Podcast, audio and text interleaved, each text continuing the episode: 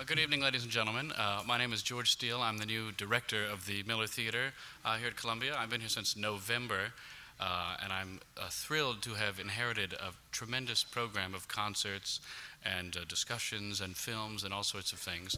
and probably foremost among my joys is this four evening series called Intolerance, The New Intolerance. Um, as some of you may know, it began last week with a rather interesting discussion on the new intolerance in politics.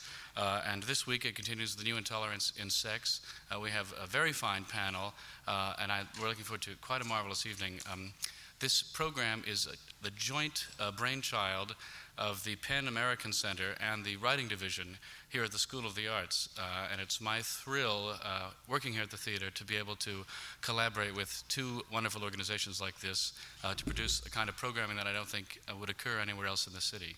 Uh, so, without uh, speaking too much further, I think we'll begin the evening. Um, it should be quite nice. There are two more evenings the following Wednesdays in February on intolerance and race is the next one, a week from tonight, and two weeks out is intolerance in art. Um, so I hope you'll join us for uh, the last two as well. Thank you.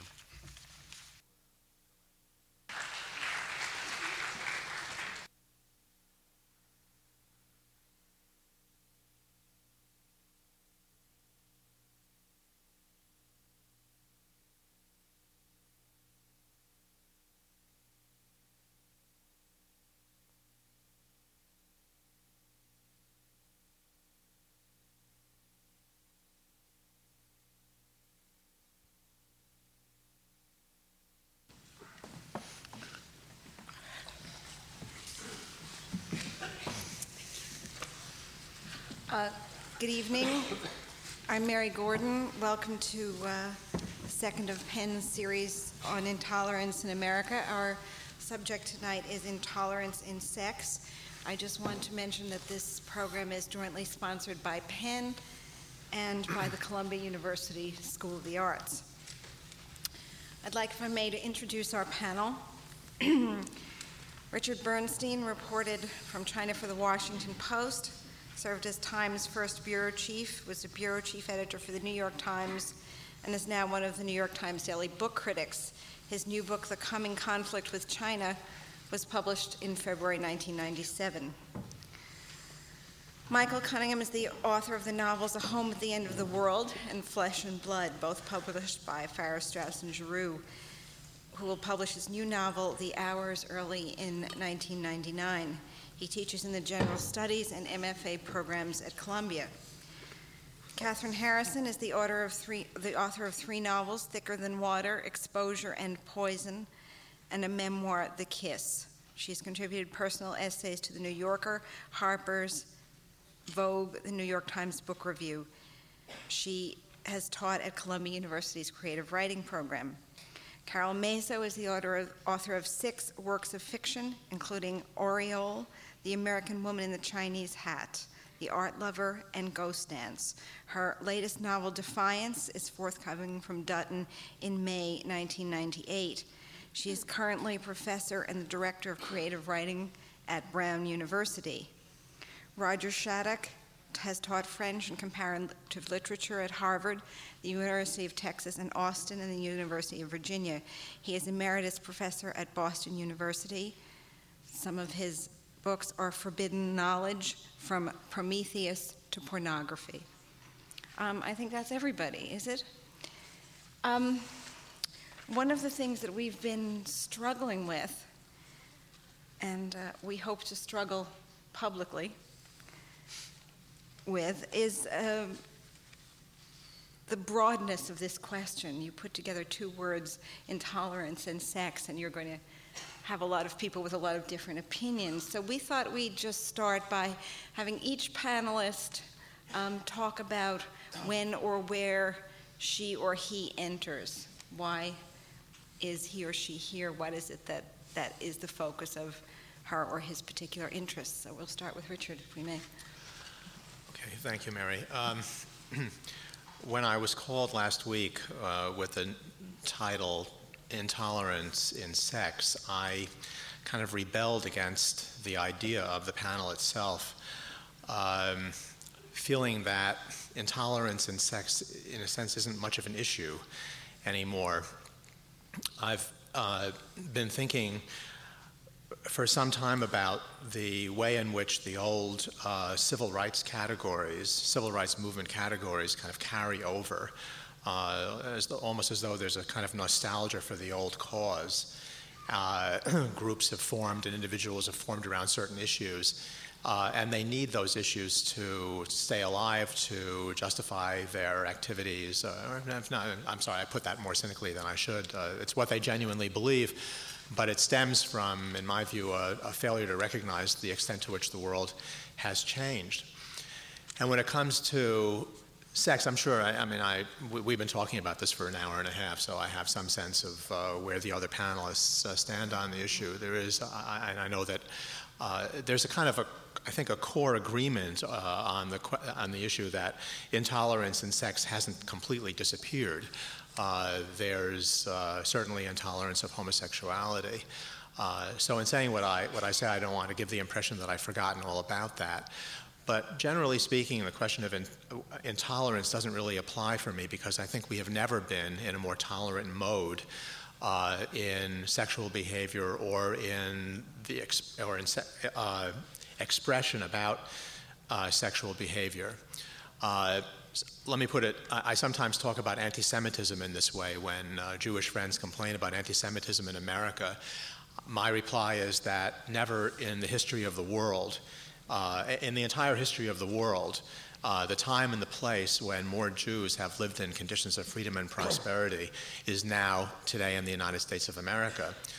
I feel to some extent like that uh, with regards to intolerance in sex. I think that there has never been a time uh, when more people uh, express themselves basically freely, both in terms of their behavior and in, and in their writings, about matters pertaining to sex uh, as they do right now in the United States of America.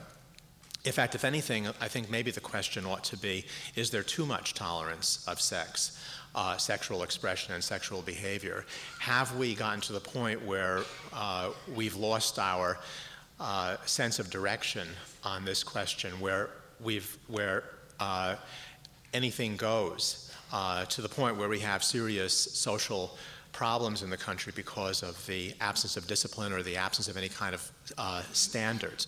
or afternoon television? Uh, does this morally degrade us? The, uh, the, the disappearance of a sense of reticence uh, in, the, in the discussion of sex, uh, is it in some sense degrading?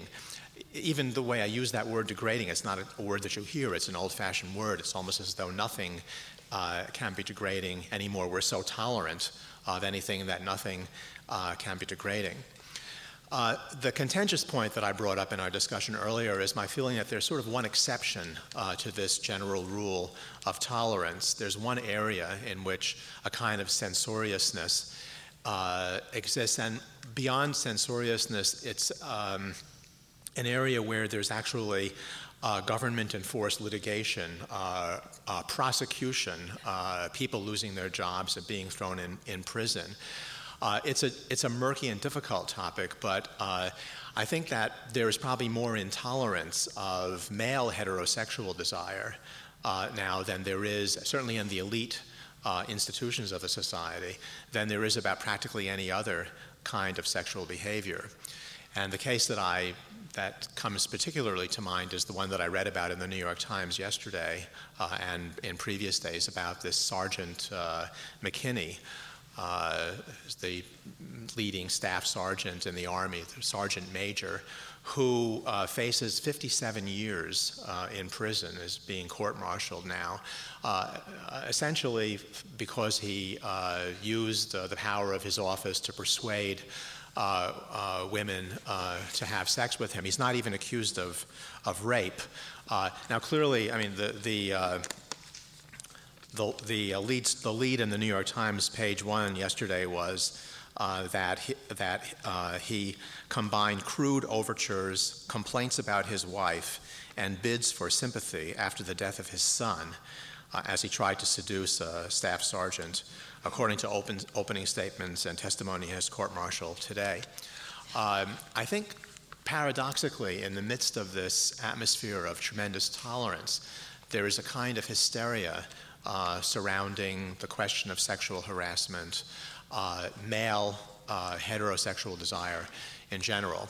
Uh, I have more to say on that subject later, but I think I probably used up my time and let somebody else have the floor. Kathryn? Um, yes.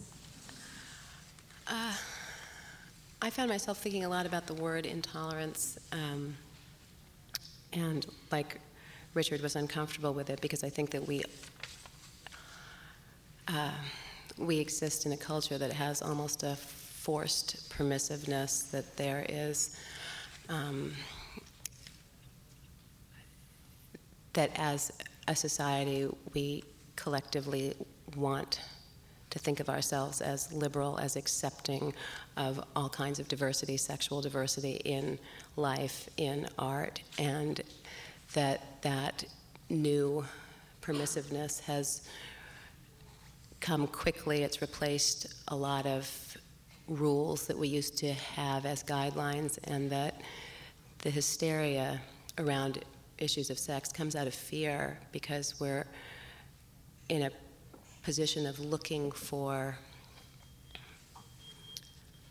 looking for the safety and the lack of ambiguity that old black and white standards used to promise us. And you can see it across society in, in the resurgence of fundamental religion that provides answers and is deeply uncomfortable with unanswered questions. And that right now, as as a society, we have um, we're deeply uncomfortable with ambiguity, with grayness, and that uh, nowhere more than in issues of sex, um, and that that's sort of reflected in in uh, in literature, in uh, in our discomfort with departures from stereotypes. That there are certain stories that satisfy uh, that reflect um,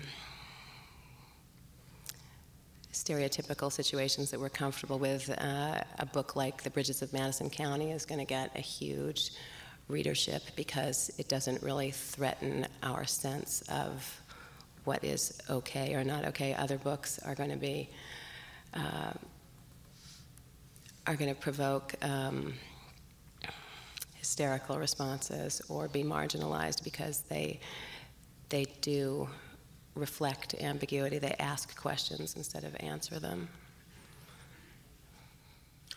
Uh, I am not an expert. I have no wisdom on the subject.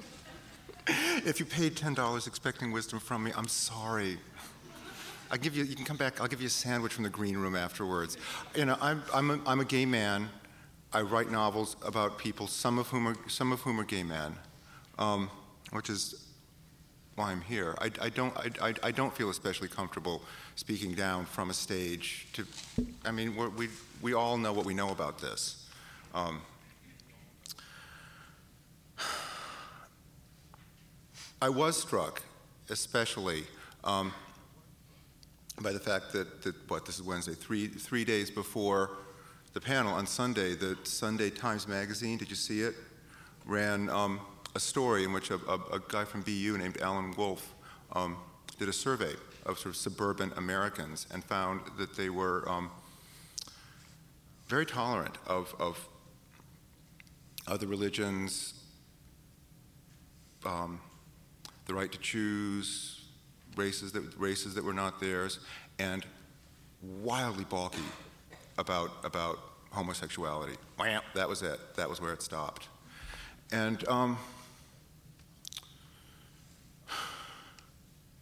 I don't know. I, I, I, don't know what's going on. Like we were talking in the green room, and, and somebody said, "Well, what about Ellen? What about what about in, you know In and Out is a date movie?" And I agree. I mean, you know, there's there's great there's serious things going on. at the same time, um, the state of Maine just bowed to religious pressure and overturned um, all its, its, its gay rights protections. Um, there are hidden there are hidden cameras in gay bars. Did you know this? It's true. I know it sounds crazy. I know it's just like a crazy person on a stage, who, and I am. But, but, it, but it does happen to be true. Um, because they're so afraid of being shut down. The, the, the Giuliani, administra- Giuliani administration has gotten so tough um, that if anyone has sex anywhere on the premi- anywhere on the premises and gets caught, you know, your bar is over. Um, so clearly something's going on. I don't know what it is. I think it's a widespread hysteria that isn't strictly about gay people. I, I have a feeling, as, as, far as that time story goes, that, that, that people's hatred of, of gay men and lesbians is just the one they're most proud of. Um, but you know, it's it's it's a big, fascinating mess, and I look forward to hearing what um, you all have to say about it. Carole. Hi. Um, I speak to you through the uh, fog of pregnancy, so forgive me for all my wanderings and incoherencies tonight. Um, my whole life really is literature, and um, I don't feel qualified to really speak on anything in a way but literature. And I'm really interested in um, the erotic in literature, and I'm very interested in um, how the sexual is portrayed and how it um, manifests itself in fiction, in nonfiction, in poetry, in all different forms. And um, I, am a, I'm a little bit um, wary of this uh, so-called new tolerance that every that you know people think things are okay now, things are are going well.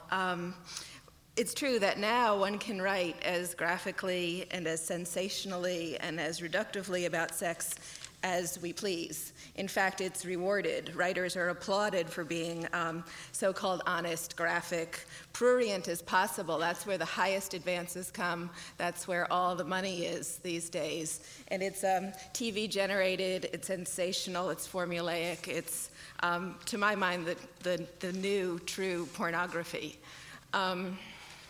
It's market driven, it's um, uh, the rewards for this kind of work are impossible. To my mind, though, we're an extremely Philistine culture, and um, the last taboo in, in erotic writing or in, sex, in, in depicting the sexual um, in art is the art form itself, the way, the way um, the story is written, how we write the story, where we have great prescriptions on this still. We still have to write in 19th century novel fashion to be published, and we still need to um, even though we can write about sex as graphically as we can, most sex now, most writing about sex is like reading the phone book or, you know, the newspaper or something. Form, if it's exploited, is forbidden, and it's forbidden. It comes from um, publisher, publishers. It comes from a very deeply conservative strain within, I think, all of us in the country, and um, I think that um, new forms are constantly being curbed and um, if writing is essentially an erotic act um, and an erotic space, which for me it is, then when these things are curbed, my freedom is also being curbed and my pleasure is also being curbed, and presumably readers as well. Presumably, you know, when you're not given those choices. And so, what to, and, and when we're pressured to emerge already constructed and already prescribed to fit into these narrow senses of what's okay, um, then we will be tolerated. Otherwise, we won't be tolerated. So I think it looks like one thing, and yet actually it's quite something else that's going on. And I think this is true with um, terms of homosexuals and all that. Um, I think it's a similar kind of thing, and it overlaps. My feelings about this overlap into how the homosexual is portrayed and what's okay and what's not, and how it seems on some level to be, yeah, a much more tolerant place to be than it was um, 100 years ago. But um, I think that people in this country who believe that there's a new freedom and a new tolerance as far as this is concerned are, um, are finding ways in which to believe that safely. And to my mind, um, you know, homosexuals, we will be tolerated um, if we are Ellen, for instance. Ellen is a model that will do very nicely in this case. She's perky, she's sanitized, she's clever, she's funnier than most straight people. You know, that's a good thing.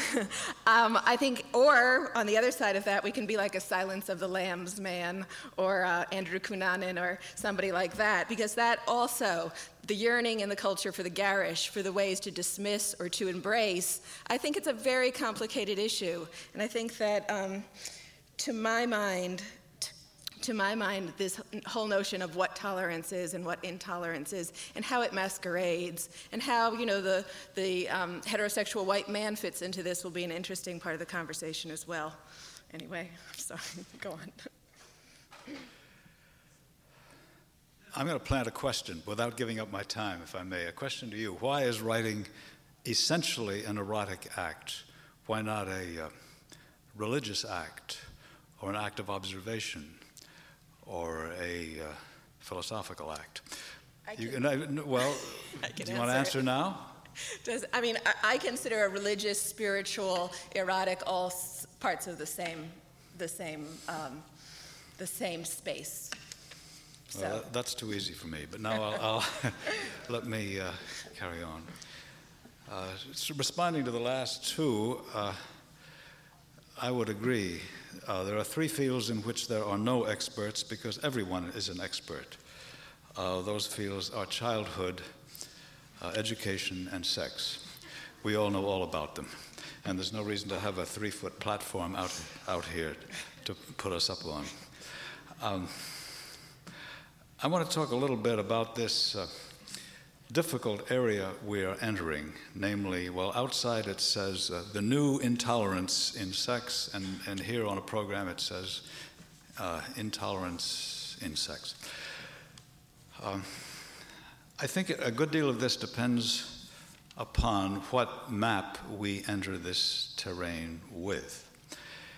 Uh, and there are two maps I'll talk about.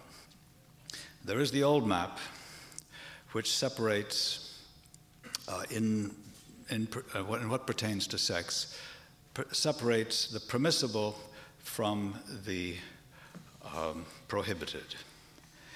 And the prohibited, uh, let's say going back before uh, the middle of the last century, uh, included the obvious uh, candidates rape, incest, child molesting, and also another uh, group of activities, just to cite a few uh, fornication, um, adultery, sodomy, and promiscuity. Uh, 100 years later, or 150 years later, we use the same map in the sense that there are two divisions, there are two areas, the prohibited and the permissible. Uh, but we have changed the line because we talk about consulting, consenting adults and no victims. We have put the line now uh, after uh, rape, incest, and child molesting, and the other activities are acceptable, uh, even approved and endorsed. Uh, I'm unhappy with both those maps and would like to have a map that has three areas, uh, which would be the area which is, uh, is contrary to civil law, namely criminal, and on the other end of the spectrum, the area which is permissible and which is determined by taste, what we now call values, which are all personal values, and anyone can have any values. But what we have lost, tragically lost, is that central area, which can still be called, but is almost never called, immoral.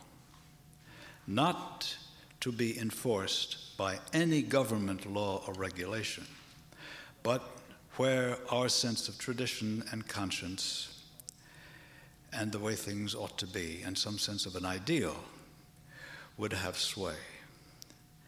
And into that area of the immoral might still go those four activities, which these are only samples, which now seem to be so permissible, namely fornication, adultery, sodomy, and promiscuity. That does not mean that that area is subject to intolerance. We are, in fact, very tolerant of it. Intolerance has a genuine role, and we should not forget to be intolerant of rape, incest, and child molesting, I believe.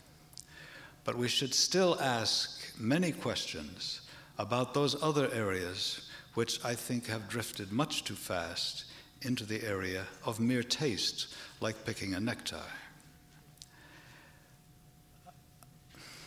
I'll stop there. Um, one of the things that I think is common to what everybody says is that there seems to be a, at least a doubleness in what we're all experiencing. Roger would perhaps uh, suggest that there is at least a tripleness. But there is no, um, the, the, the fantasy of unity, the fantasy of, of singleness, which I think Kathryn alluded to a little bit, is, is something that is simply not ours anymore.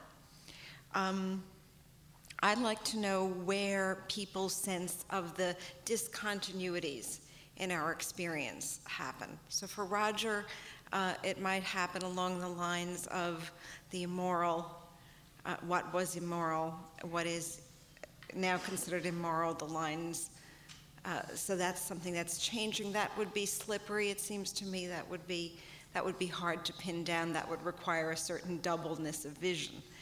Um, what kinds of doublenesses, what kinds of shifting terrains do people find most problematic in either public life or in the lives of their writing? Roger, let me pose a question to you. How, how would the world be better if those, um, did you say fornication, adultery? Well, let me pick up your doubleness business. There is, I, I have a nice quote, so we, always can do that. What, what is double? Uh, Lynn Margulis, who has written, uh, who is a biologist, whom some of you may know, who has written one very good book uh, called The Origins of Sex, which is a history of from, from prokaryotes, which are the most elemental uh, cellular, precellular uh, beings to the present, uh, a, a, a, superb history of the development of sex and what it means.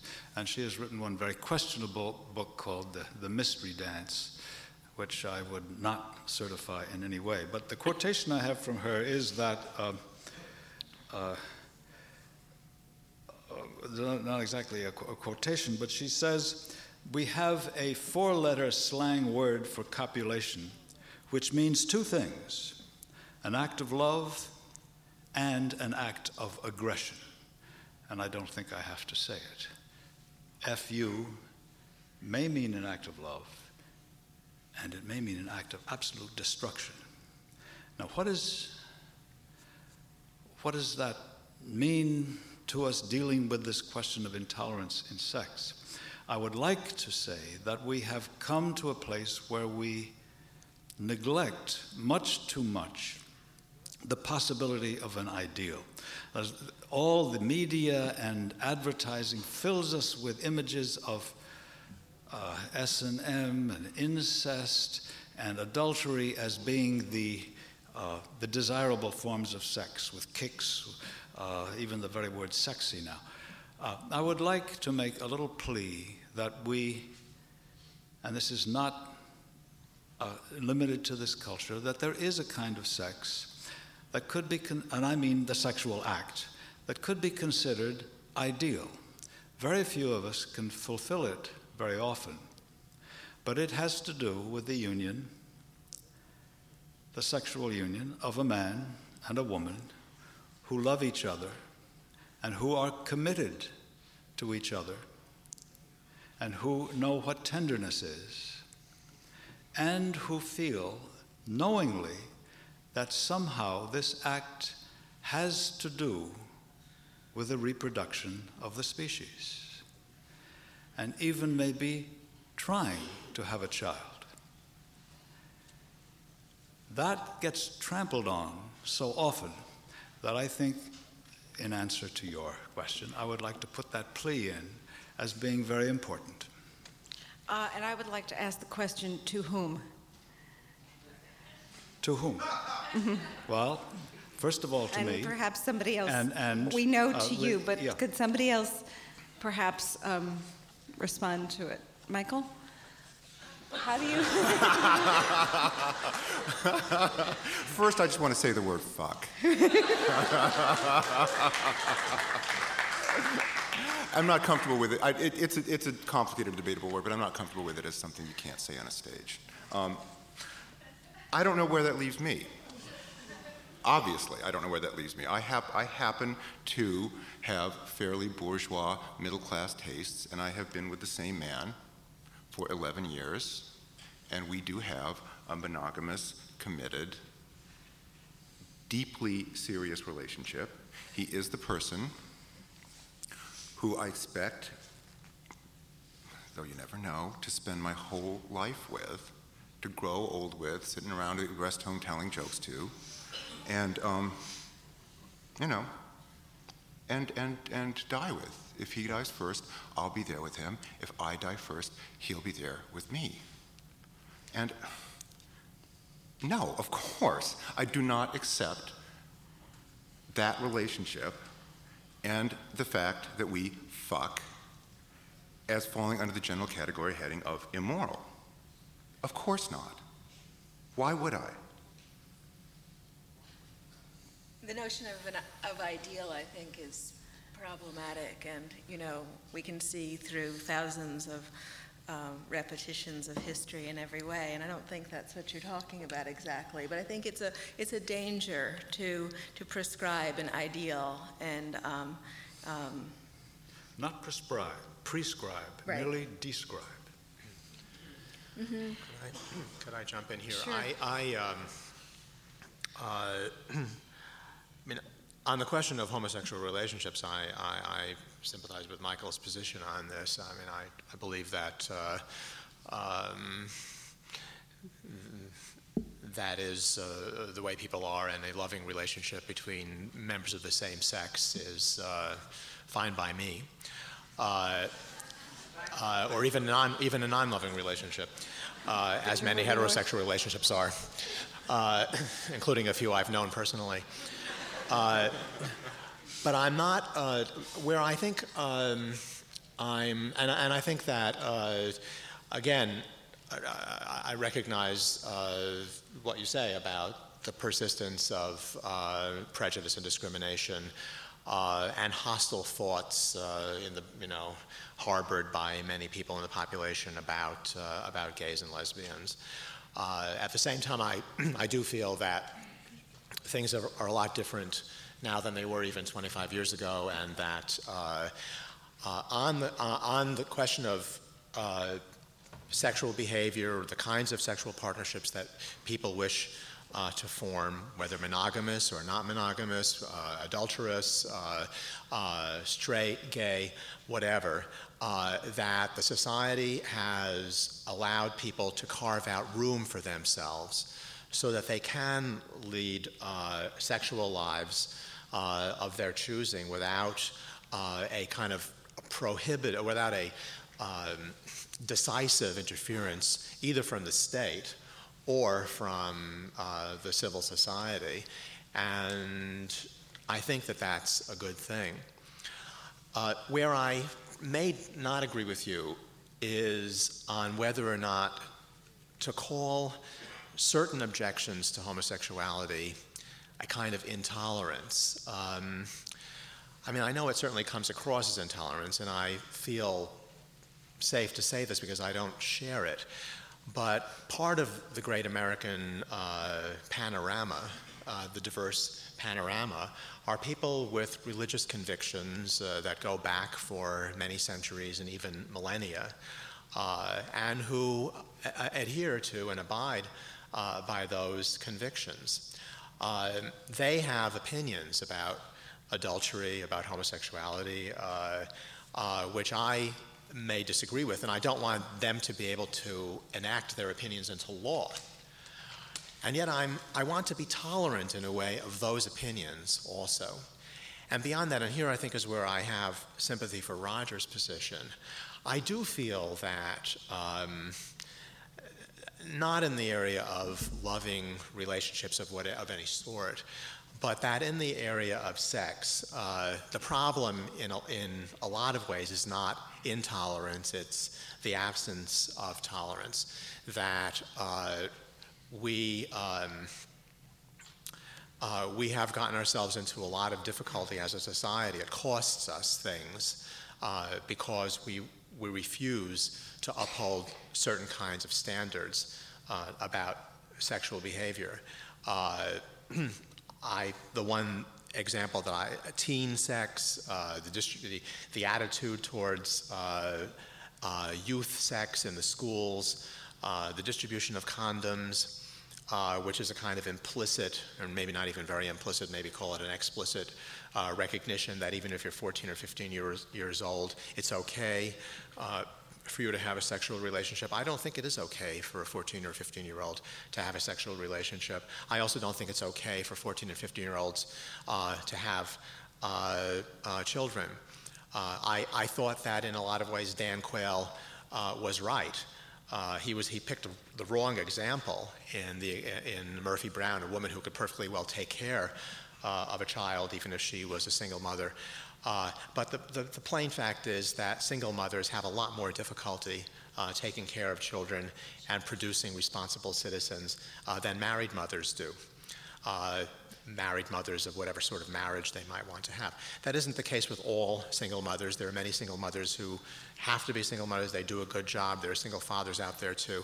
But I don't think that, I don't believe that uh, it's the same thing. I think that in the ideal situation, children do have two parents. They wait to a certain age before they start having children. Uh, in these areas, I think that we have lost uh, a certain moral fiber, and that the elite culture, uh, in refusing to adhere to certain values and standards, encourages the kind of promiscuity that leads to uh, immoral uh, behavior. I, I, agree with Roger about certain kinds of immoral behavior. I don't include homosexual, homosexuality in that. Uh, but I do think that there is uh, sexual immorality rampant in the land. The problem is, therefore, to me, not one of intolerance, uh, uh but of too much tolerance. Um, one of the other doublenesses that I think happens with sex is it will not stay in the envelope of the ideal. Never has, um, never will. Um, even if even if you said, you know, I don't think it's great for teenagers to have sex. Uh, I, I doubt whether maybe a few 14 year olds will leap up and say you're crazy, but most of, most of us uh, feel at least vexed about teenagers having sex. Throughout the history of the world, teenagers have had sex. Even if you believe, even if you believe that teenagers shouldn't have sex, what would you do about it? And does not having condoms in the school make teenagers not having sex? My question to both of you is how would these standards or ideals that you espouse make a better world?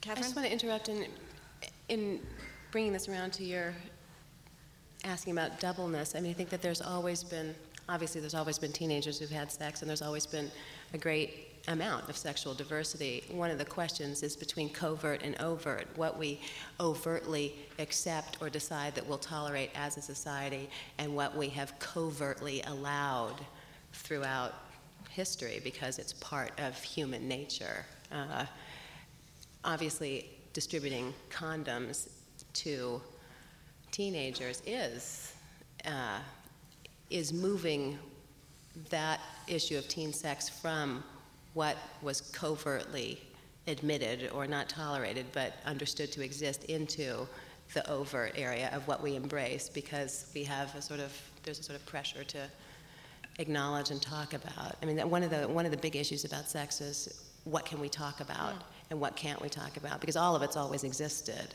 It's just how when did it start to exist as part of public discourse and public concern? And where is another shifting boundary line, of course, is private, where what's private, what is part of a private life that is not up for discussion. And that line is certainly shifting a great deal.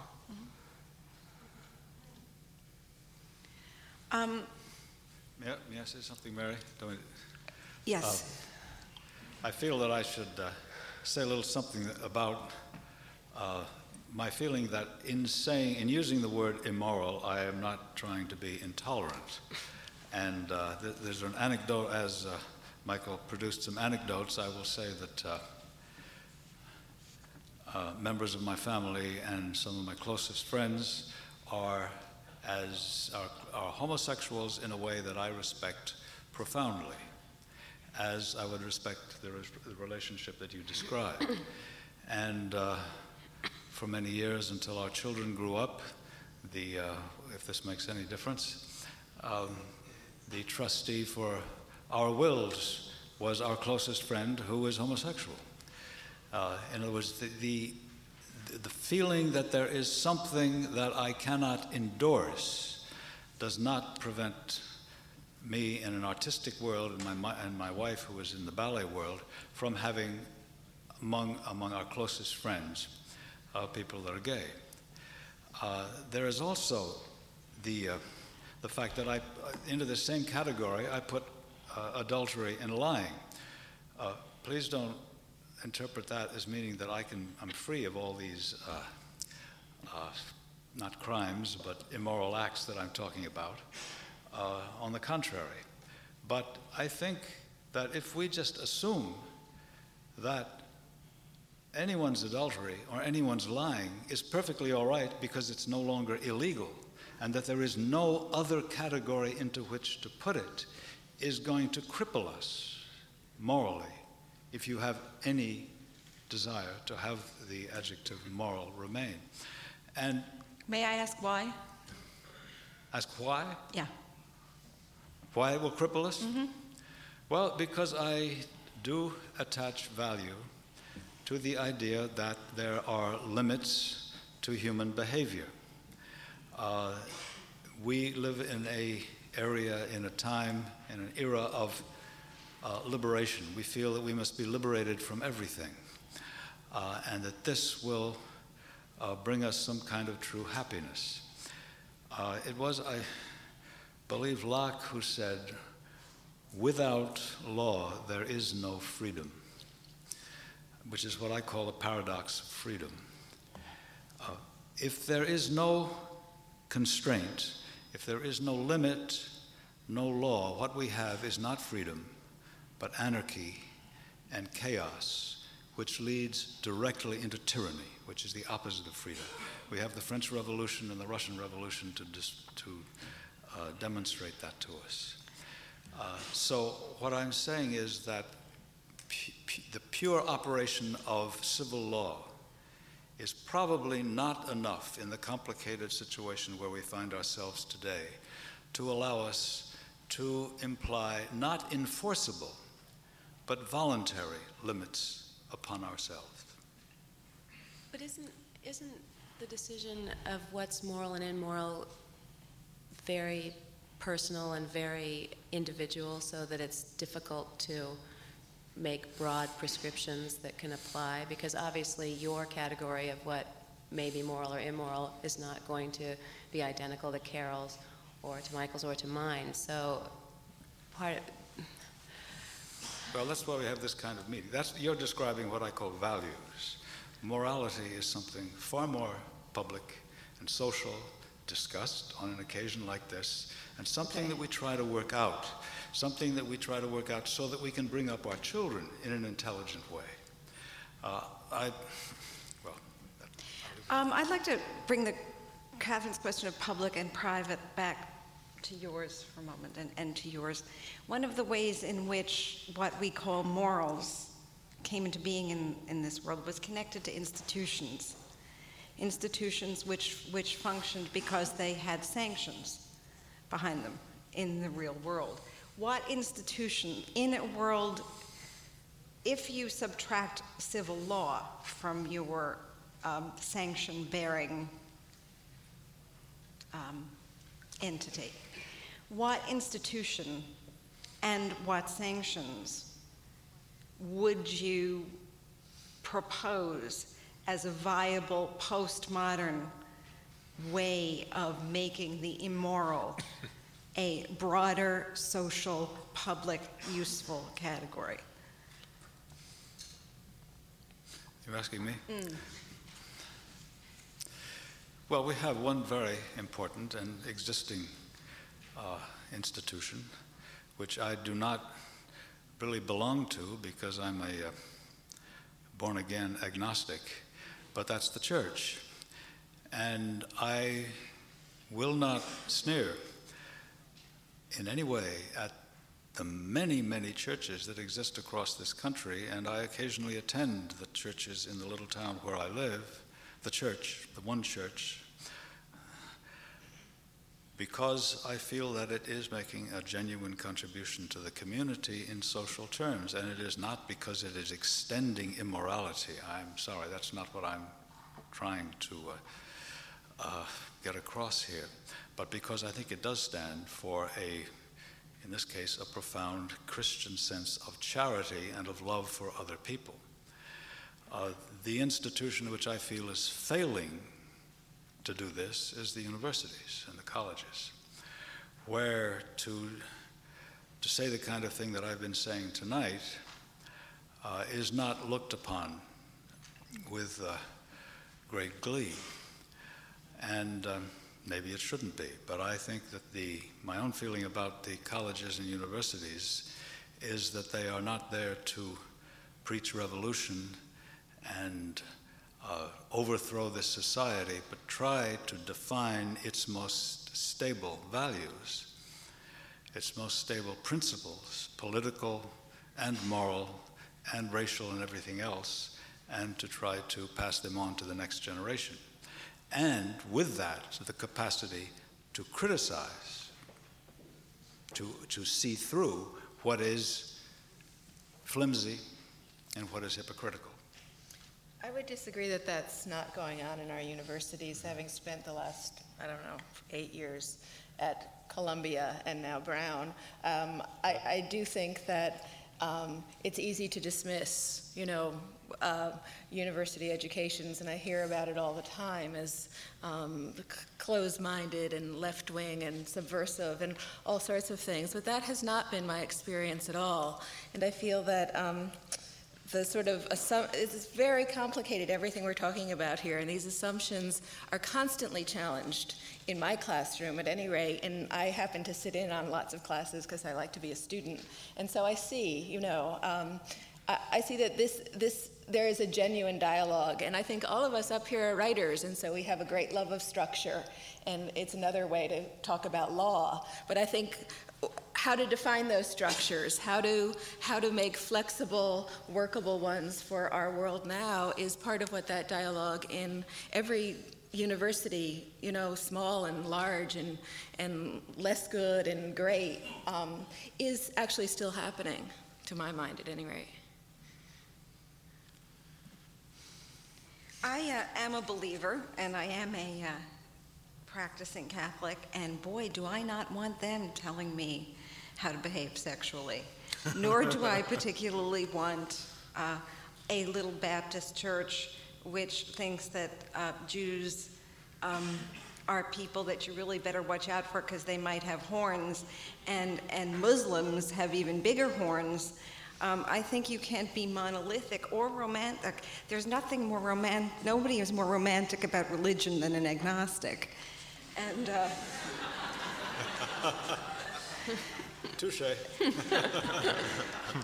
if you have been, been brought up under the, uh, the uh, capacious and occasionally smothering cloak of the only church that begins with a capital C, I think you might be a little bit more gingerly about your granting of, of power and sanction to churches. They are not, I, they don't have, I think, if you look at history, a fantastic record for tolerance or even for the spreading of morality. I think that's an excessively romantic look at both religion and history.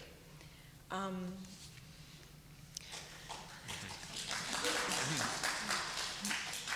I'd like to, um, I'd also like to ask you one question, Roger. What great work of literature would ever have fulfilled your ideal?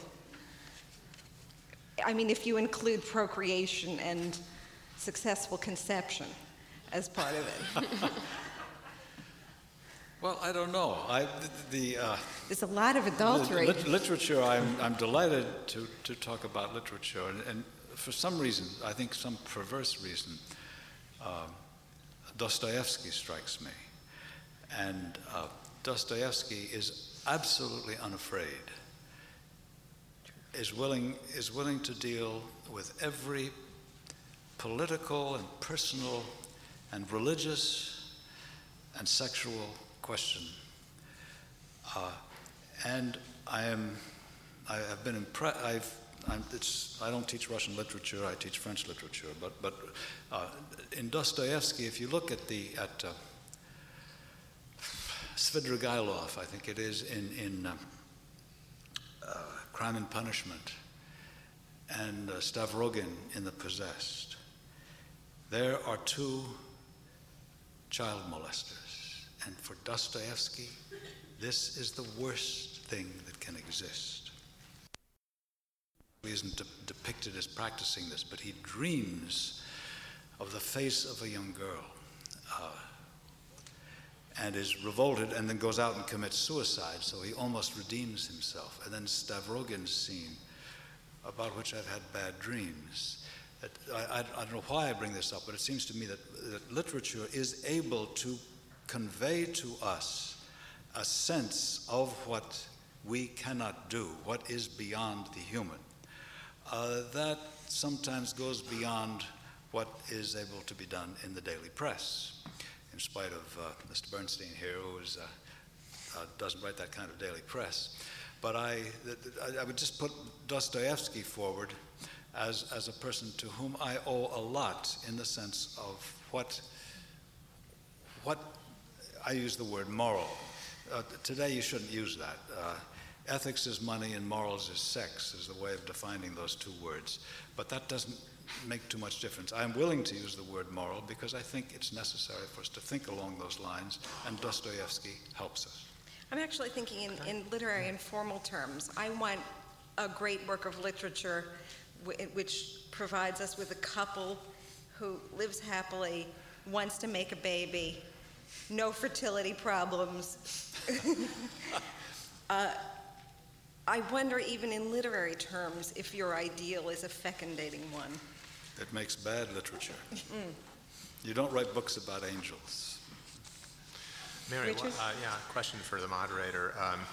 Because I'm, I, I I think I know what you mean about or about religion, and uh, you know, as a Jew, I, I- it's hard for me to have enormous affection for uh, the organized church over the centuries. Um, uh, but you, on the one hand, uh, deliver a stir- stirring denunciation of religion following upon your uh, declaration of being a practicing Catholic. So I'm kind of wondering, given your feelings about religion, why you are a practicing Catholic. It's, it's far from the subject of intolerance and sex, but Uh, Maybe you could a clear that up. I'm not practicing Catholic. I'm, I'm a practicing Catholic. I'm not a baby. Um, I'm a postmodernist, as we all are. And so this doubleness, trebleness, complexity of vision is the broth in which we all stew. Um, whether we like it or not, there is no going back. Um, I refuse not to be a Catholic because I don't agree with some men in the Vatican. I refuse to define Catholicism as what those men in the Vatican say Catholicism is. It's too good for them, and I won't let them have it. That's why. I suppose that the only thing worse than a world in which there's too much religion is a world in which there isn't any at all. Uh, It does have a useful purpose. No. No, I think it does. I mean, it's obviously satisfied a deep human need for many, many centuries and continues to do so for many millions of people. Um, It doesn't have a useful purpose any more than art has a useful purpose. It's something more profound than use, I would argue. anyway, it's, it's, uh, it's far from the subject anyway, I agree about that. I was just thinking of Flannery O'Connor, and of course, the Catholic Church is, it, as, I mean, I'm a Catholic, it's completely irrational, it's helpless, it's not useful to me at all. I, Can we go back to literature? Um, Do we, uh, and, and to sex, do we agree that, um, we could talk about the Catholic Church, I'm sort of bored with it, but um, does literature, uh, do we agree, first of all, that censorship is over? Kathryn? To a certain extent, I mean, there's, uh, I think that there's a certain, there's a censorship that happens in the marketplace. Uh, I, I'm thinking of a situation in which there was a, I'm not going to give the title and all the particulars, but there's a short story accepted for publication by a major national magazine, and it had a title that was considered offensive by advertisers, which means that they threatened to pull ads from the magazine. The magazine made ads. The magazine asked the writer to change the title. The writer refused. The story wasn't published. Uh, that's not. Is that censorship? It's a kind of. It comes close to censorship. Richard, of is that sort. censorship? Yeah, I'm, I'm willing to think that it's censorship, and yet even so, um, I, I do think that the, uh, in an imperfect world, uh, uh, it, you know, it, it might also, you know, advertisers, I suppose, uh, you know, have the right, as it were, to uh, uh, be associated with, with a kind of publication that they think will advance their uh, business interests, and then it's up to the magazine uh, whether to ignore those, uh, that pressure or not, and then the magazine voluntarily decided not to publish the story. It's, it's a disturbing story, but your story is a disturbing story, but I'm not willing to think that it's censorship, at least not in the, in the, in the old-fashioned uh, and important uh, sense of censorship. There, I, I think that the battle basically has been won. It, you know, it continues to be fought in some, I mean, I, you know, in some districts, I, you know, I, I still read the stories about Tom Sawyer and Huckleberry Finn and stuff like that, uh, you know, being removed from libraries by the, uh, you know, uh, guardians of uh, literary and public morality. But I, I, I have the sense, uh, maybe, maybe my sense is distorted by living in New York, uh, where that kind of thing doesn't seem to happen very much. Uh, and maybe I'd have a slightly different sense of it if I lived in Oklahoma or Texas or some other benighted part of the world. But um, basically, I think that, again, uh, it, whatever censorship exists, it's uh, less than ever before and a pretty minor problem. Just, just quickly, you know, Chrysler also successfully um, pressured Esquire into dropping a David Leavitt story that was in galleys, all set to go, and it just didn't, it just didn't go well with, with Chrysler's, and they, and they dropped it. The fiction editor resigned Yeah. as a result. I mean, it, it's, it's, not watch out for these people. I mean, you know, there's some, could I just, excuse me if I just, Yeah, you know, somebody, somebody, I think it was A.J. Liebling said, you know, that if you want to really have a free press, uh, you know, go out and buy one. Right. Uh, you know, my boss Arthur Sulzberger Jr. Ha, you know, he enjoys the free press because he owns the place, and so yeah, I mean, there are people will refuse to publish things for for various reasons. Uh, we may agree or disagree with those uh, reasons, but I but I still don't think that aside from these annoying individual examples, that censorship is exactly a pressing national concern. Yeah, I don't think censorship as defined in the old ways, maybe, but um, that there's so much, for instance, at the university, what is allowed into a canon and what's not, what is read, what is not, what is taught, what is real literature, what is, you know, not literature. All of those things um, speak to, you know, the, the more ambiguous and odd moment that we find ourselves in. I also think, again, not to harp on this, but the, the notion of self censorship, what we do to ourselves as a result of the, um, the uh, concerns of the marketplace, of the society, et cetera, as writers, is a huge. I mean, I think that um, different kinds of oppressions um, for um, every every group really are so subtle and therefore so efficient and so um, hard to sort of sort out that yeah we can sit here and say there's no censorship and it's no big deal but it's huge on lots of you know smaller more insidious levels i think Michael, you're, you're nodding. Have you experienced this? If you have, what kind of uh, censorship or self-censorship? Uh, Oh, I don't know if I can be very articulate about this. I was, I was, um, I was, I was, I was nodding, es- es- especially over what Carole was saying about, about self-censorship and, and the sort of um, pervasive sense of, of what will, what will be received, what will be considered real literature. And you try not to worry about that. You can't worry about that stuff. And yet you do. it's like trying to jump in a lake and not get wet. You know, it, it, good luck. Um, Though I don't know if that hasn't always been true to some extent or another. You know, but writers, writers always want to sell and be, be taken seriously and, and, and live forever. You know, we all do. Um, so we, I think we're just, we're just, we just absorb the zeitgeist, and it, it, it, it inevitably is reflected in what we write. How could it not be?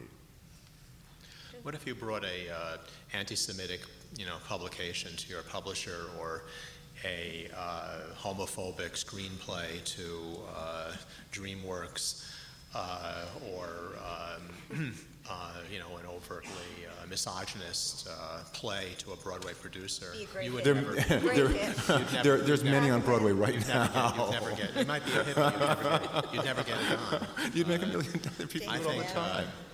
uh, is that is that censorship? Broadway is What full of happens to these misogynistic, things when you bring them? homophobic plays. you, you didn't finish what happens when you bring a Well, my assumption, homophobic uh, script I'm to in disagreement with Mary here about, she thinks it would be a big hit. I think it would never be produced. Um, I have and, two uh, words, David Mamet. Thank you. Well, that's. I'd, I'd like to. I'd like to quote David Mamet back to you, but I'm too polite. Uh, uh,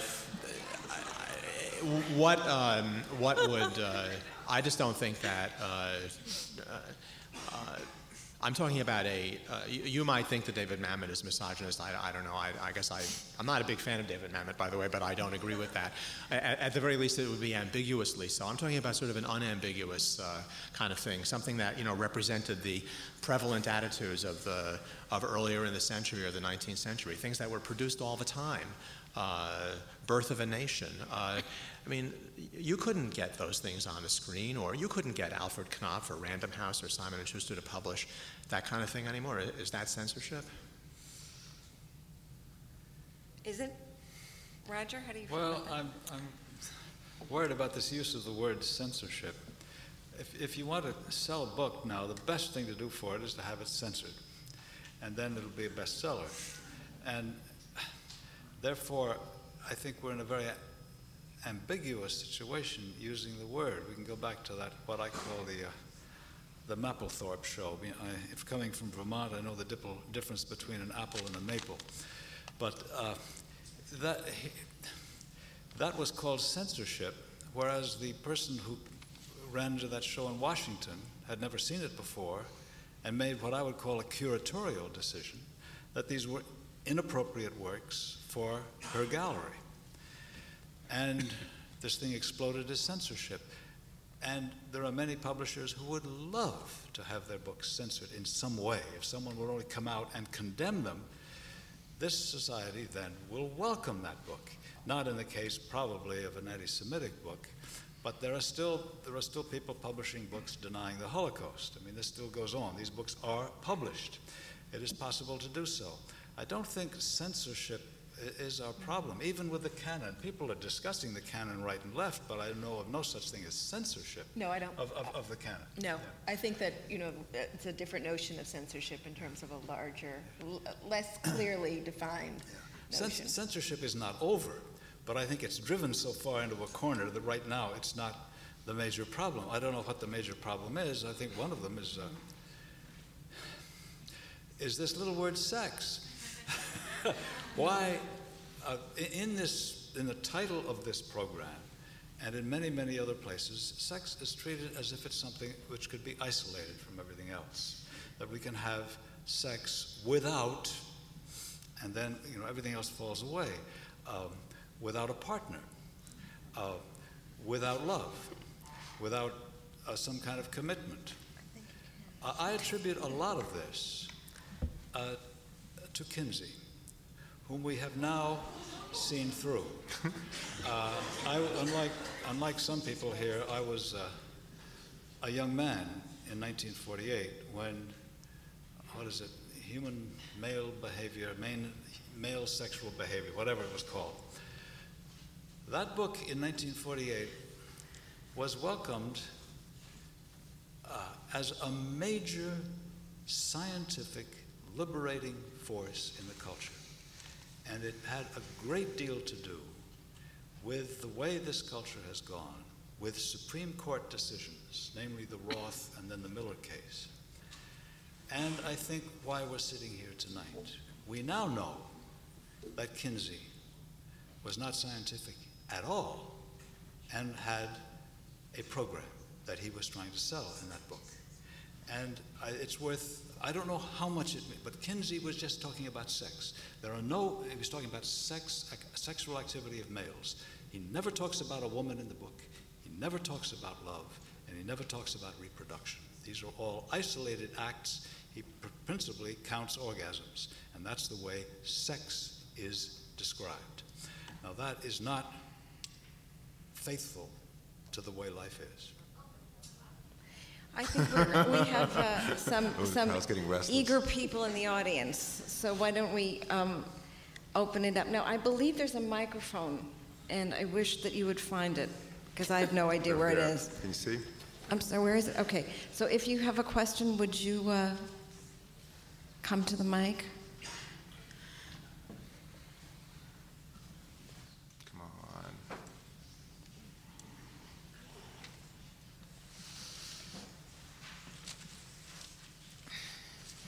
Yeah, I, I'm a little troubled by, by uh, certain levels of misinformation. Um, first, to speak of the Mapplethorpe decision as, as not as a curatorial decision, it's preposterous. It was not a curatorial decision. Um, and, you know, it was clearly a decision that was made from censorious, for censorious reasons. But be that as it may, um, it's a little strange to me to listen to six people kind of glibly say, in a kind of New York provincialism, that, that censorship is not an issue. Um, I would refer you to publications like ArtSave from People of the American Way. Censorship is a constant issue in this country. Um, What's that Bart say? Sen- uh, Art Save, which is a project of uh, People for the American Way. Um, uh, I mean, this does happen throughout the country. Books are yanked out of libraries, are not purchased by libraries. Um, uh, art, art shows are closed down constantly. Censorship is a constant. I mean, there is a relative issue, and, and I think Mr. Uh, Bernstein's point is true that it's we have to think of these in some relative terms, and that yes, uh, something like uh, D.W. Griffith's film would not be accepted in the way it was. And then, of course, what did he follow it with? He followed it with the film Intolerance. You know, so I mean, there's that issue. But I, I, I do feel like you haven't addressed some of the issues of of censorship as a real issue, and I think some of the uh, issues expressed tonight in terms of using homosexuality as sort of the benchmark of a certain kind of immorality uh, leads to a, a lack of specificity between the difference between values. I think uh, uh, Carole Maso talked about this, and I'd like you to get back to how values and, and ethics are, are flex within a culture, and that that is part of uh, an institution of higher learning, such as we're in right now, to talk about how those values do change and what are really underneath those values. And, and Michael's point about a, a loving relationship, if we're going to be on these sort of Empyrean heights of, of loving relationship, why is this suddenly getting separated through a sexual act? You know, and I, I would, I'd like that to be sort of torn into a bit more. So. Yeah. Oh, well, I have, a, I have just a, a couple things to say. Um, first, I want to thank, thank you for sort of further emphasizing the whole, the whole question of, of censorship. I had, um, oh, of course, one's fear about being on a panel is that one will be a glib provincial New Yorker. Um, Yeah, it's a it's a huge thing, and it would it was it was my impression that we I, I, if that wasn't sufficiently acknowledged up here, I, I apologize. Yes, it's a huge pernicious thing that's going on in in in many quarters on many levels, um, and somewhat more complicatedly. Um, you know, I, I feel, especially in this area, only only privileged to talk from my own experience, which happens to be, as I said, pretty bourgeois. Um, so I find myself defending my, my life, my deep sense of my own morality in terms of my life, which, which, is, which is pretty standard issue, you know, in terms of what, how most people's, how many people's lives are. I have this guy, I live with him, you know, we're, we're, like, we're like married. Um, do I think that, that, that gay men and lesbians who don't have such standard arrangements are somehow in some different category or somehow less moral? Absolutely not. Absolutely not. And fuck anybody who says differently. Carole, did you want to? Exhibit A. Um, um, I think, uh, yeah, I mean, I'm, I'm glad. I think those of us who are uh, not only writers, but in this odd position of educator, and I hate being on the stage, and I, I don't believe that I have something to tell my students and they must listen to me. I mean, I think the dynamic in every way is shifting. You know, the, the, the everything is opening up everything needs to be challenged and thought about and the assumptions what is what is moral what is good and what is bad what is right and what is wrong? What have we inherited? Where have we inherited it from? Why have we bought into whatever it is? These are the questions to ask and, and to my mind in my writing class what i ask is where did we get our notion of a sentence what is a paragraph? Why have we bought into this is what a novel should be? What is a book? But and I think that speaks to values in the same kinds of ways. And if each of us, in in certain ways, in whatever aspects, um, in all aspects of our life, sort of start entering questioning on that level in that way, I think. Um, things do actually start to slowly evolve and change, and the answers are different for everyone, or there are no answers, but the questions are, you know, deeply important. And, um, and um, you know. That's good. That's good. well, first of all, I, I, guess I just disagree on this censorship question. Um, uh, maybe with Michael also. Uh, and I would certainly make a distinction between censorship that has the sanction of government and the police behind it, and the censorship that comes from uh, people um, who have different beliefs and different values, uh, expressing their opinions and trying to have uh, uh their opinions prevail um, in, in a community. I don't like it when people try to, when religious groups, for example, try to uh, ban uh, Catcher in the Rye from the local library, but I do put that into a different uh, category than uh, the government uh, telling us what we can write and what we can read. And certainly in that sense, I think that censorship has disappeared completely. I, I, would I would just like to make a, a, different kind of point, though, because I, again, I, I, I uh, feel that sort of another side of intolerance is is being ignored here. I mean, it's true that there is the old-fashioned sort of intolerance, and, and I think that Michael's experiences and the use of homosexuality as a, as a benchmark for the existence of, of intolerance is, is, is valid, and I, and I agree with that analysis.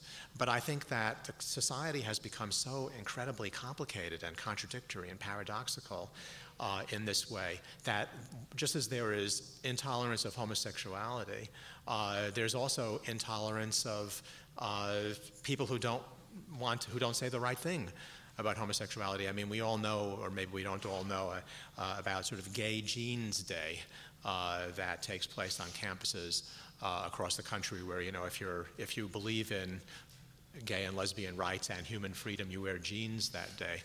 Uh, yeah, you don't know about that? Well, I, I happen to, University of Pennsylvania, for example, is a place. I remember visiting the head of the women's office at the University of Pennsylvania I mean, in other words, uh, I'm all in favor of, of gay and lesbian rights, but I don't want anybody forcing me to uh, express an opinion on that subject, especially not their opinion uh, on that subject. Uh, at the University of Pennsylvania, that provoked, by the way, uh, a, um, a counter reaction, a kind of satirical uh, reaction, where a group of students created Heterosexual Footwear Day. They said that if you believe in heterosexual rights and human freedom, you'll wear shoes that day. And if you don't wear shoes, and those students were, were, were accused of uh, homophobia according to the university's uh, uh, harassment standard. So, on the one hand, the faculty can force students to express themselves by wearing or not wearing jeans about homosexuality. Wait a minute, on I'm the other hand, when well, I haven't finished, the word Mary. force, though. Well, th- because if you if you if the uni- if the administration of the university uh, puts out the word to all of the RAs and to all of the uh, administration that on such and such a day w- this will be Gay Jeans Day, and those people who wear jeans will express their support of gay rights, and those people who don't, and, and human freedom. I'm quoting from the document. And then there was a required meeting after the day from all resident advisors to, uh, to discuss what came up. People are put into a situation of intense social pressure where they have to take a position, whether they want to or not. Another example, also drawn from the University of Pennsylvania, which is a place that I happen to know a little bit about. I hope it's coming across. Uh, I visited the uh, women's office there.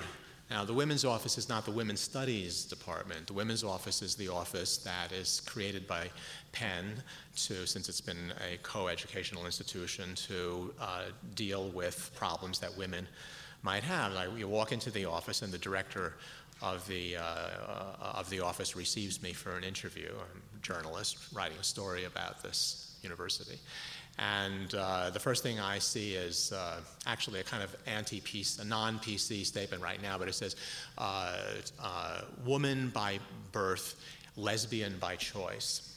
Big sign, you know, the first thing you see when you walk into her office, and then underneath it, just a sign, a, a big banner that said "Lesismos." And I wondered why did uh, I didn't want to ask her about her own sexual preference, but I wondered why at the women's office did there have to be banners uh, uh either for or against uh, uh, lesbianism. I, but we got into the subject of of um, choice versus life, or as it's put, on abortion. And she says, well, or, it came up as she had told somebody had come in for some information about uh, pro-life groups on campus, and she received the answer that this office is a pro-choice office. And so I said, why is it necessary for a uh, department branch of the administration of the University of Pennsylvania to have an official position on, on abortion? What about women who are uh, Orthodox Jewish women, for example, who believe uh, that abortion is the equivalent of murder? It's not my view. Uh, but there are, there are those people. Are, are those women are not welcome at your office? So the answer of the woman was, the, was an absolute classic. She said, well, actually, pro-choice is the middle position on that issue. Uh, because if you take uh, the anti, uh, the pro life position is that nobody should have an abortion. The opposite of that is that everybody should have an abortion. And therefore, our position at the University of Pennsylvania is the middle position. So, I mean, I do believe that a certain kind of liberal orthodoxy uh, has a uh, strong uh, position on a lot of campuses and in a lot of areas of life, and that it represents a kind of intolerance on the other side. Could we take at least a second question from the audience? Thank you. Can I? Yes, sorry. Hi, uh, my name is Joan Nestle, and I've spent a lot of years writing what some call porno- lesbian pornography and what some call lesbian erotica. And I just, um, two things I want to say. First, I think you all have proved to me, without a doubt, that you can talk about sex without talking about class and race, because I think that was another subtext running throughout this. But the other thing I want to say, I was a keynote speaker at the SUNY New Paltz Women on Sex Conference. And I'm sitting, I sat here and listened to you and I thought about that conference that was policed, that had been terrified the, terrorized the night before by Pataki and Americans for Concerned Society. And this is primarily a working class college. And I'm thinking about what is happening when, in fact, um, private universities have the privilege in their own way, which I must say was sadly enlightening to me to talk about sex, whereas public universities are being policed and are being watched. And I guess this is a plea to all of you. You have the privilege to sit here and you to talk about this um, matter in your unique ways. But keep an eye on what is happening to working class communities that perhaps need, and I can see why, the integrity and excitement of the new thought more than anything. And they are the policed college communities. They are the ones who actually risk talking about sex in the, in the sense that sex becomes almost performative in some ways, not, you know what I'm saying? I mean, it and the fact that it was women talking about sex that um, called moving as far from the natural as possible. I, am a lot of this may be coming out um, garbled up, but I must say I'm really distressed at what I heard tonight. In what sense were you policed? Um, when Pataki's office heard that there was going to be a conference, and this was all in the papers, but you may be from another place. Um, that there was going to be a conference on women and sexuality, and there was going to be discussion of lesbianism, and there was going to be discussion of S&M, and in fact, there was going to be discussion of sex toys, among other things.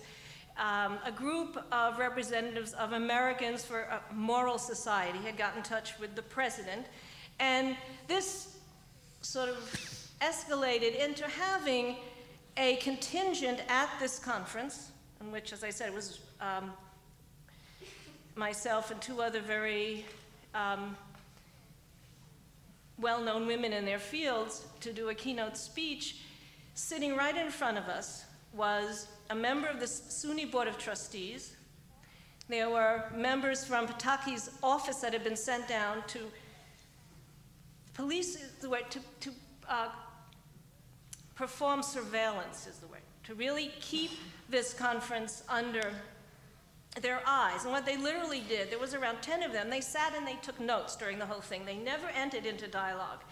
But afterwards, basically, there was this whole campaign to keep this kind of speech from a publicly funded university or college. Yes, Right. yes. I mean, and you know who saved it really were the students. Right. The students, gay, straight, and every other kind, organized and said, We're not going to have this. But all I want to draw to your attention is you are in privileged positions. And th- what I am in fear of is that we will have discourse in this country, and the privileged discourse will be for the upper classes to talk about whatever you want to talk about, because nobody really cares.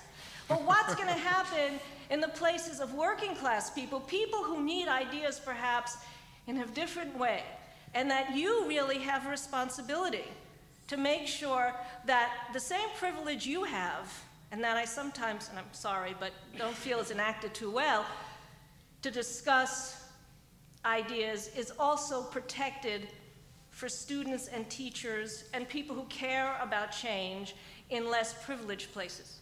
I, Joan, I've taught, I've taught at uh, state universities. I was at Illinois State, and I know very, very much the case you're talking about and what happened there. And do you feel that there's not that interchange of ideas? I mean, this seemed to be the Pataki and the state coming in, and you know, and it seemed that the students rallied to the cause and the faculty as well. Um, do you feel that there's not that happening? No, at- it, that happened there, and this, it was the most wonderful educational experience for Right, the students. absolutely. But what I was getting on email when I was Amy Kesselman, who was head of the women's department, who had called this conference into being, um, was saying to me that this is happening across the country in terms of public citizens saying, we can't let our, quote, children hear about these things, and you're getting public money from us. You see, Right. that's the difference. Right. They can always say, don't use taxpayers' money to talk about sex. Right. And you should keep an eye on that. How many people did you have on the program which did, who were not, did not subscribe to your, your tenets? Was it really an open discussion, in other words? I wasn't there. I'm, this is a genuine question. No, I, it was, um, the subject of the conference was women and sexuality. So it, there were many different viewpoints. For instance, on the keynote panel that I was speaking, Roz Petchesky, who's an internationally known scholar in, re, in, reproductive rights, There was a woman who was talking about Latina um, women's health issues, and myself, who's the co-founder of Lesbian Herstory Archives, talking about the history of lesbian sexuality. And there was a discussion. But you know what? We didn't even have time to talk because the president was on such a defensive with this group sitting in front of him that he took he spent a half hour giving a First Amendment speech about why he had a right to have this conference. So there are many ways to, to have censorship. One of them is to make speakers so frightened and so apologetic and so defensive about what they have to say that they don't say it. Uh, I just have to say, I have the odd situation of being a New Paltz faculty wife. and um, the kind of pressure that has been exerted on that campus uh, that is continuing to be brought uh, on because people are really afraid of having their funding cut has had an enormously chilling effect on what people think can be taught, can be spoken about on, on all sorts of conferences. Again, we're talking about public funding in the same way that, Right. that we were talking before, and it's, and, it, and it's a very important issue. Yes? I think you were next. Uh, one solution to uh, sexual censorship issues or problems might be to uh, not vote for Pataki, but that's another that's a no-brainer. Um, one issue that has uh, not come up tonight is the issue of prostitution, and uh, I'd like to know what some of the people on the panel think about prostitutes, both male, female, uh, homosexual, and heterosexual, and also whether uh, they believe, if anyone believes, that the profession is, uh, is a moral one or is not moral.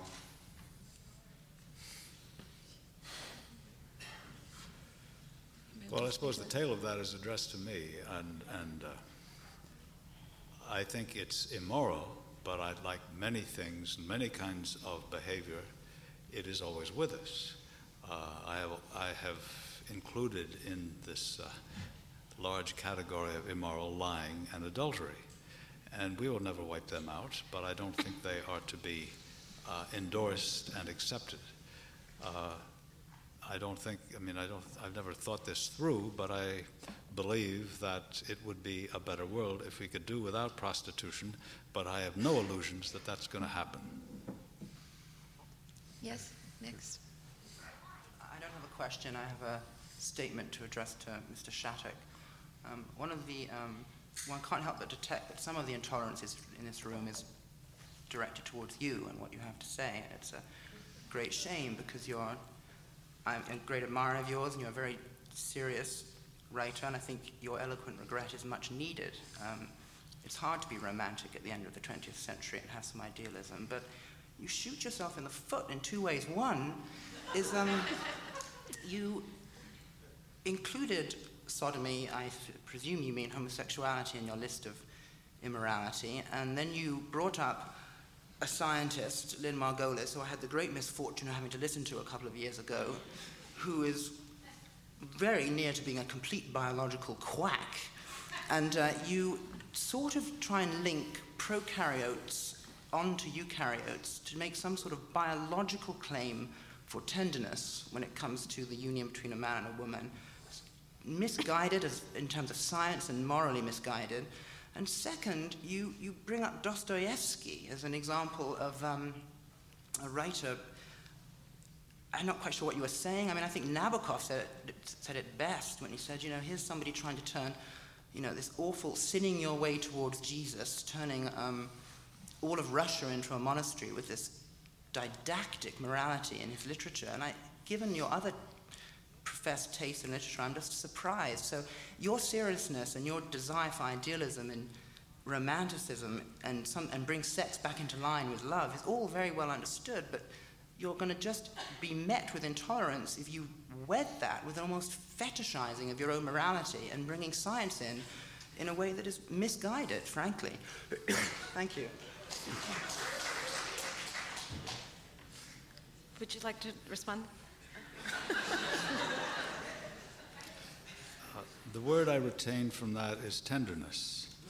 Uh, tenderness does not come from Lynn Margulis, who, whose best book has nothing to do with it. It is a very scientific book about the emergence of uh, what she calls sex, which is a means of reproduction, uh, and what difference it makes to us. Uh, tenderness comes from elsewhere, and it is not. It is not. She is not particularly in favor of um, monogamous relationships, and she is even willing to to tolerate something that we have not mentioned this evening, which is a complete separation of sex from everything else, of reproduction from everything else, namely cloning. Cloning is the uh, is the final cleavage between uh, the reproductive act and the result of reproduction. We can do it by other means, therefore, sex will be split off and become another activity, and she has indeed some very quackish remarks to make about that. Uh, I'm not trying, I hope, to privilege my own morality. The morality that I mentioned is a traditional morality that comes from religion, from tradition, from common sense.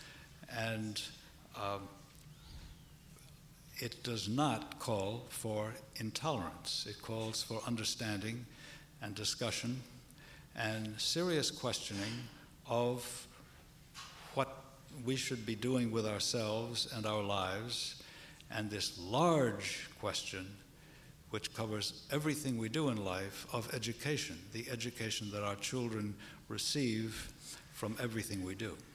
May I just ask you a couple of questions? What religion, what tradition, and what is common sense?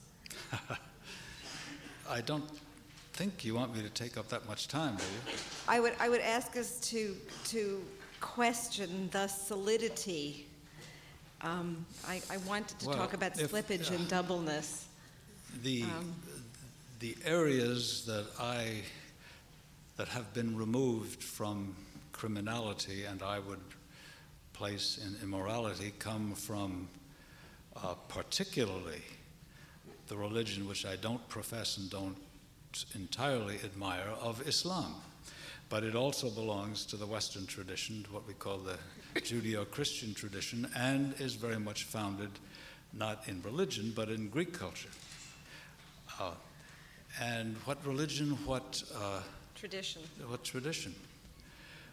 Well, there's a, what is it called? I've never known how to pronounce it. There's a Latin word they use in the law, stare decisis, I think it is, which means you accept the, uh, you accept previous decisions in law. This is the common law tradition. And that until very persuasive reasons and circumstances have arisen to persuade you differently, that you take the traditional law. And this is, in general, I think, uh, fairly sound and fairly close to the other question you asked of common sense. No one knows what common sense is. It's something like a, uh, a, uh, a consensus among of what we would like to think of as straight thinking people, but there's no way of identifying it. It is just a phrase. It is not encoded anywhere, and it certainly is not encoded in my mind alone. But as Descartes said in his uh, first sentence, the one thing that everybody thinks he is fully equipped with is common sense. Uh, this does not, uh, to the last questioner, uh, you, you trouble me, and I will think about it, but I hope that what I have said will trouble you too. Yes. Yeah, I have a, a quick question for Mr. Bernstein. In your opening remarks, you said that the one area where you see an increasing intolerance is of male heterosexual desire, and you cited the example of the of the sergeant in the military who now faces court-martial and 57 some odd years in jail. But I thought that you know, it's a very odd example of to pick because I mean the entire military structure has allowed male heterosexual desire to flourish and turning the Manila, Manila into an international brothel and turning Bangkok into an international brothel without any reservation. And moreover, the one mm. example where a woman did transgress sexual boundaries, she lost her job as a pilot. I'm wondering if you might try and reconcile your observation about male, uh, male heterosexual desire being policed or being grown intolerant of with those examples? Well, I think that I, I could have chosen many examples. That happens to be the one that's in the paper and that of concern to me now. Uh, the other recent one that took place in the military was uh, the guy, the other staff sergeant who got 25 years for a category of offense that the uh, prosecution had to call constructive force uh, in order to justify a charge of rape when the testimony indicated that the, uh, that the sex was consensual. I'm not arguing here, uh, by the way, I'm not a, uh, I don't feel that I have to defend uh, the military culture. Uh, uh, I don't agree with you, by the way, about. I spent a lot of time in the Philippines and in Thailand in my Asia days, and it isn't the U.S. military that turned Bangkok into a big brothel. First of all, Bangkok is not a big brothel. Uh, it's a big city that has a lot of uh, sex for sale in it. It still does, and uh, there's no U.S. military there. Uh, so, just a small point of disagreement on that subject. Uh, but certainly, yes, wherever there are military, there is uh, there is um, homosexuality and also pros- and also prostitution, not in this, not not the same category of behavior. Uh, I think that for a man who, uh, I mean, you just have to look at the charges uh, that the guy is accused of, and uh, uh, not even of, uh, of, forcing himself on women. He's accused of adultery. there's one, one charge, one, one of the charges against him is a woman who testifies that she grabbed him by the shoulders. Um, I'm sorry, grabbed her by the shoulders. I have it written down here someplace grabbed her by the shoulders, pulled her toward him, and asked her if she wanted to kiss him. Uh, and uh, that count in the indictment carries a penalty of 18 months. Uh, I'm, not, I'm not arguing here that uh, he didn't do anything wrong. I mean, clearly he violated military discipline, and he probably made life uncomfortable for some of the women that were under him. I don't have any sympathy for him in that regard. I don't think he's a good guy if, if what, if what he's charged of is true. But I think that, that, that to face a, uh, a penalty of 57 years is, uh, you know, is sort of political correctness becoming a human rights violation. And it's not the only, I mean, listen, I, I don't have time. I, you, know, you could easily write a whole book on this subject, and I've already been accused by somebody in the audience of taking up too much time, so I won't. But there are many, many examples, uh, I think, of, of the way in which uh, male heterosexual desire has fallen under suspicion. Well,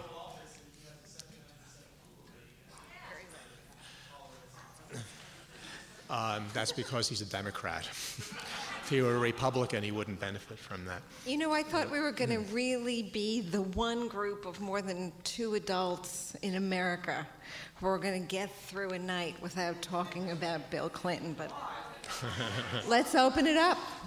You want to talk about Bill Clinton? Yeah, I'd like to. Um, I'm really, ta- I was hoping that it wouldn't be the center of the conversation, but I thought maybe something would be said. So, do you want to talk about it?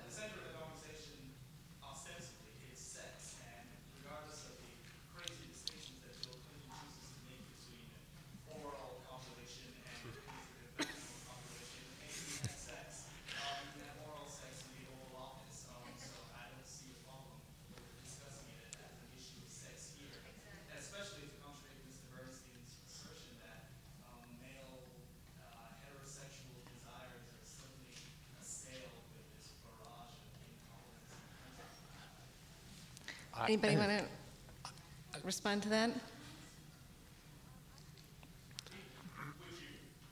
Um, I think uh, um, I am very uncomfortable with a prosecutor. I, I have to say, I am a lot more uncomfortable with Kenneth Starr than I am with Bill Clinton.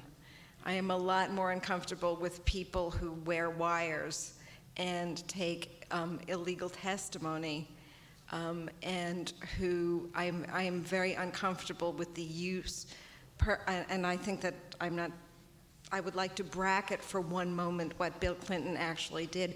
Kenneth Starr makes me a heck of a lot more nervous for my civil liberties than anything Bill Clinton ever did.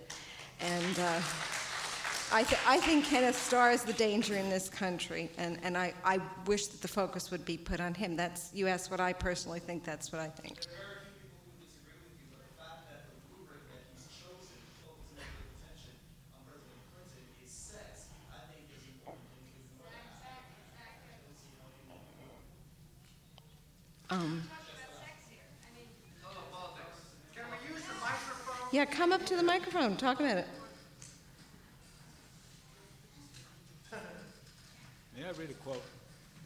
this mic on? Yeah, may I read one quotation which just seems pertinent? Uh, uh, this is while this thing is coming up. It's by Graham Greene. We exaggerate the sexual appetite in ourselves to take the place of the love that we inadequately feel. And that's a little bit a critique of the subject to which I have agreed to talk. Yeah. Uh, I, I don't like talking in front, in front of microphones and things. I, but I just want to say that it seems very timely that what's going on in the Oval Office coincides with this panel. I don't know when this panel came into being, and to not talk about it seems almost ridiculous. And so I agree with the young man who was speaking before about it, that it's a topic that should be open to discussion with all of you. And I don't think we've talked about much tonight here at all. So it's actually getting interesting. Do you have anything new to say about Clinton? Uh, I, I think it, it's a very interesting phenomenon, what is going on. The fact that this man's approval ratings are going up and up and up along with his penis. And he, and, eh, you know, it, I think it says a lot about America that is actually good.